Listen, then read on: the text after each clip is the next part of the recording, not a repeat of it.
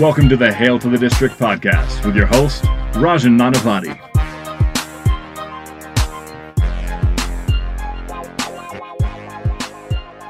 Welcome to the Hail to the District podcast. I'm Rajan, and I'm flying solo tonight. I'm trying out a one person podcast format because honestly, there's a lot I want to vent about after tonight's Washington Redskins versus Chicago Bears Monday Night Football debacle. I don't want to call it a game, it was a complete debacle.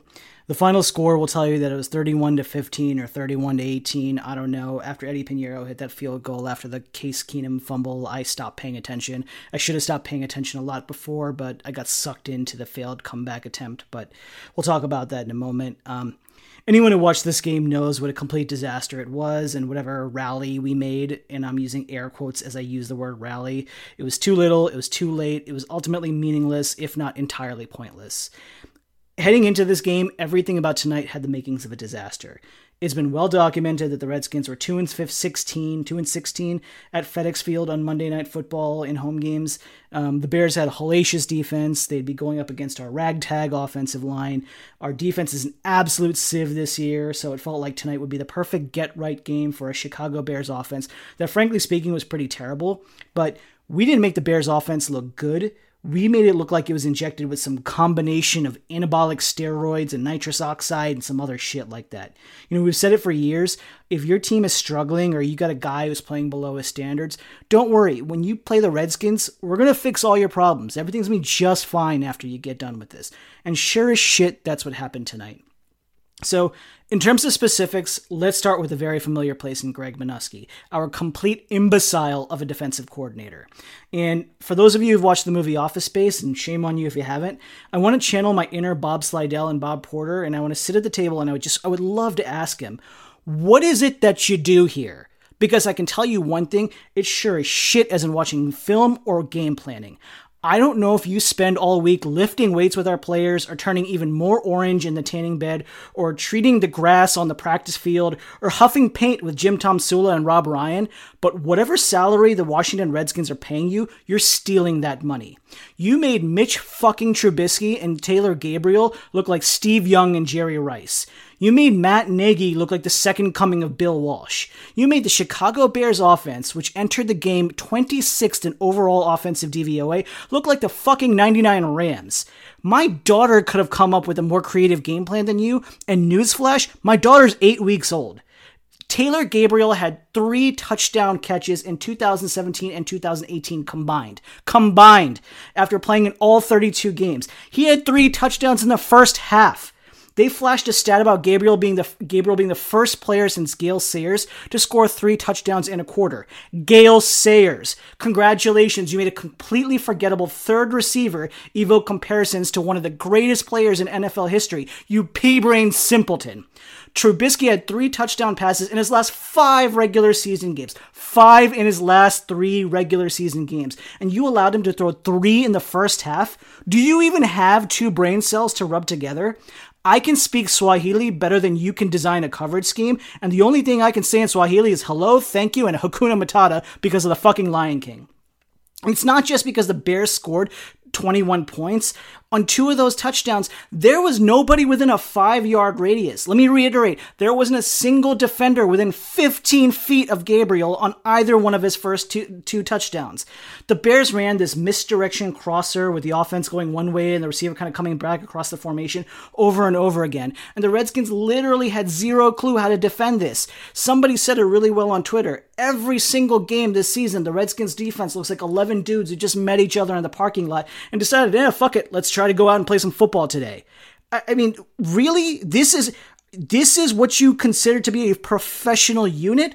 Are you fucking kidding me? The Jay Gruden, I think this defense has a chance to be special, looks like one of the most laughably idiotic lines of 2019.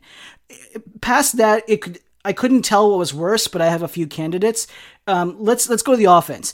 Case Keenum, who looked absolutely dreadful tonight outside of the garbage time. You know, I was a Case Keenum defender. I still think he hasn't been nearly as bad as some Redskins fans, especially the pro Haskins contingent, and that mob has wants to purport him to be. But congratulations, Case Keenum, you gave life to that stupid start Haskins mob. And by the way, that reach across fumble in the fourth quarter or whatever it was that knocked that was knocked away by Danny Trevathan was so symbolically perfect of us trying hard, but just being this poorly coached in terms of the fundamentals organization that we are. So Case Keenum, you know, congratulations, you suck again. I don't even get to the offensive line because you know they they were they were who they were. You Khalil Mack was in the backfield. He might as well have established you know bought a real estate deal while he was there. Leonard Floyd got pressure. I think he was the one who pressured Keenum on the first interception that uh, Ha Ha Clinton-Dix. And how perfectly ironic is it that Ha Ha Clinton-Dix would return to DC after sucking so bad for the second half of last year and return the pick six for a touchdown. But Leonard Floyd was the one who who pressured Case Keenum, I believe, on that throw, even though Keenum ended up throwing that in double coverage. Uh, speaking of coverage or complete lack thereof, Josh Norman, who week in, week out looks like a football player who suddenly developed amnesia and he replaced his shoes with cement blocks. Uh, according to ESPN's Next Gen stats, through halftime tonight, Josh Norman was allowing a passer rating of uh, over 140 when he was the, when he is targeted uh, in the first half of games this year. In all three games, when he's targeted in the first half, his passer rating is over 140. That means quarterbacks are effectively perfect when they throw the football at Josh Norman. So let that sink in for a second. Um, some of my other goats for tonight, going back up to the broadcast booth, um, Booger McFarland. Let's put it this way: Twitter all got together, and maybe other social media channels all got together and basically forced Jason Witten out of the Monday night booth. And yes, Jason Witten was pretty terrible. Booger McFarland wasn't the one we should have left. They should have both gone. How is it that when CBS has Tony Romo and there are so many other good color analysts and so many great people that are available to do this type of analysis on games, Dan Orlovsky on ESPN is a perfect example. We keep treading out these guys who come, say these stupid, if not false, truisms on television over and over again. Did you know Booger McFarland was trying to tell us that Terry McLaurin was drafted as a kick returner by the Redskins? Because that's news to me. And I think that's news to everyone else, but that's what Booger was trying to tell us. Booger was the one who went to, on the Dan Steinberg article today and said Bruce Allen is quote unquote doing a fine job, and FedEx Field is quote unquote an iconic iconic venue. Are you stupid? Do you have CTE already? What the fuck is wrong with you? Please, please, please send him back to college football where he belongs. And speaking of CTE, uh, the Redskins fans who stuck around and had the audacity to post themselves of having a grand old time in the field at, Fe- at the stands at FedEx Field in the third quarter of the game when we're getting our asses handed to us, and then you're acting like complete boobs on television around the Monday night set uh, when when everyone was talking. They're like people flashing themselves. I'll never understand that. You want to make a complete ass of yourself on television and think that you're accomplishing something like that. One of my good buddies was actually at the game that night and he was joking my buddy pj a longtime friend we've known him since literally we were in diapers and he took his kids to the game and he was joking that you know i've done my best to insulate my kids from the from the god awfulness of the redskins and for once i caved and i wanted to do some spend some family time with them and i took them to the game and it was one of the worst decisions i ever made. He goes if i had any hopes of them being a redskins fan it was eliminated after tonight.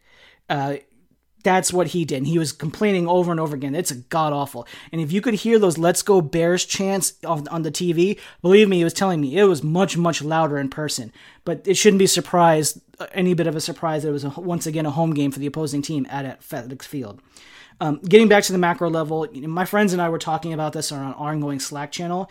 At this point, the only intrigue left in the season is our outcome in the Week 6 game against the Miami Dolphins, because that game's going to officially confirm whether they're the worst team in the NFL or whether we are.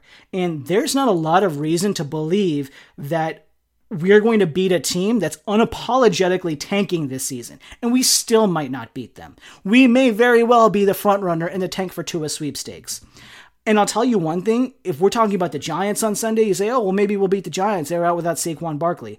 Uh, it's well documented as a fact that we suck, at least in the Dan Snyder era, and much more on him in a second against rookie quarterbacks. And guess what? Everyone's new favorite media darling is Daniel Jones, who we get this this week.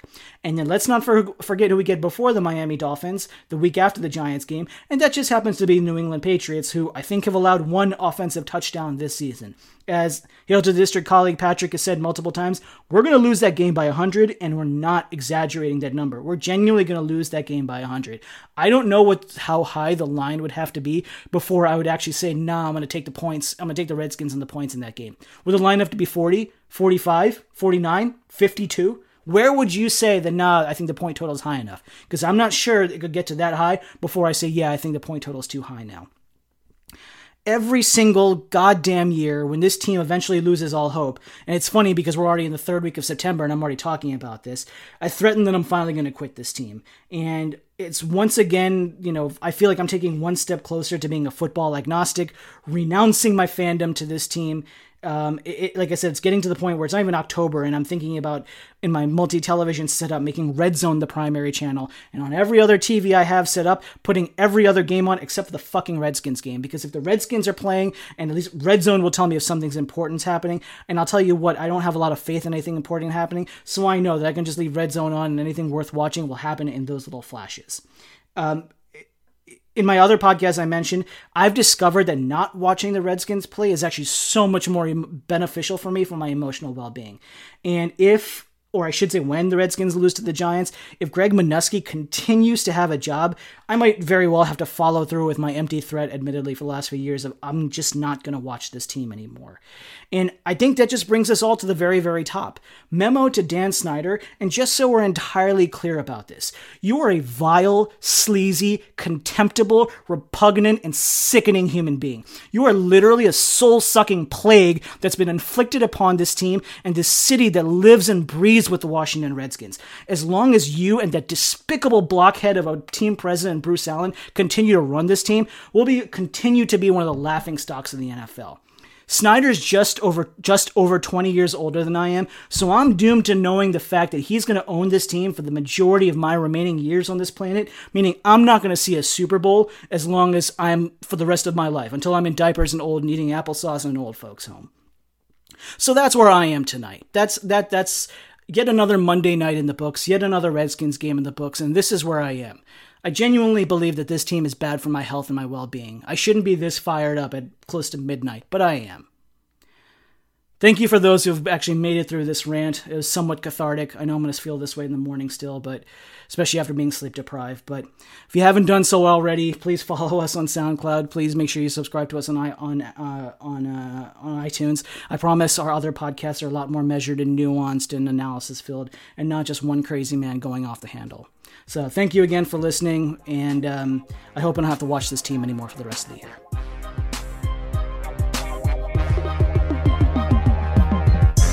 Thank you for listening to the Hail to the District podcast. Be sure to subscribe to us on iTunes or wherever you download your podcasts.